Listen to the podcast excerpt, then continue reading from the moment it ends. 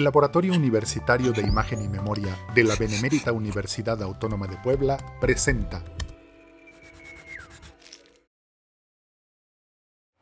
Buenas tardes, soy Izuki Castelli. Mi tema de investigación se vincula con análisis de la imagen de objetos de la cultura visual contemporánea, de manera particular el manga japonés y su impacto en México.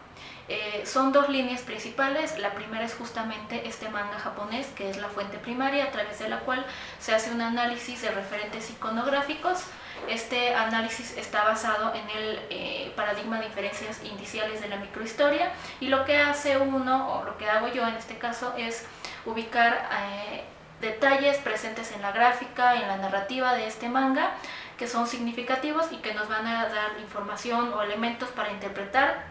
eh, vínculos socioculturales, imaginarios, aspectos eh, incluso vinculados con el poder, con el contexto de creación, con la biografía del autor y bueno, todo el impacto que van generando cuando entran a otro país. En el caso de México, eh, estoy trabajando con historietas mexicanas que están influidas por este tipo de gráfica, por este tipo de narración o incluso por sus productos derivados, como es el caso del anime. Y bueno, tenemos historias y autores que ya pasaron por procesos de eh, creación, apropiación, que están generando historias originales basadas en su contexto de creación, en sus propias vivencias, en su biografía, manifiestan sus propios imaginarios, pero están influidos principalmente por la gráfica y la forma de narrar del manga japonés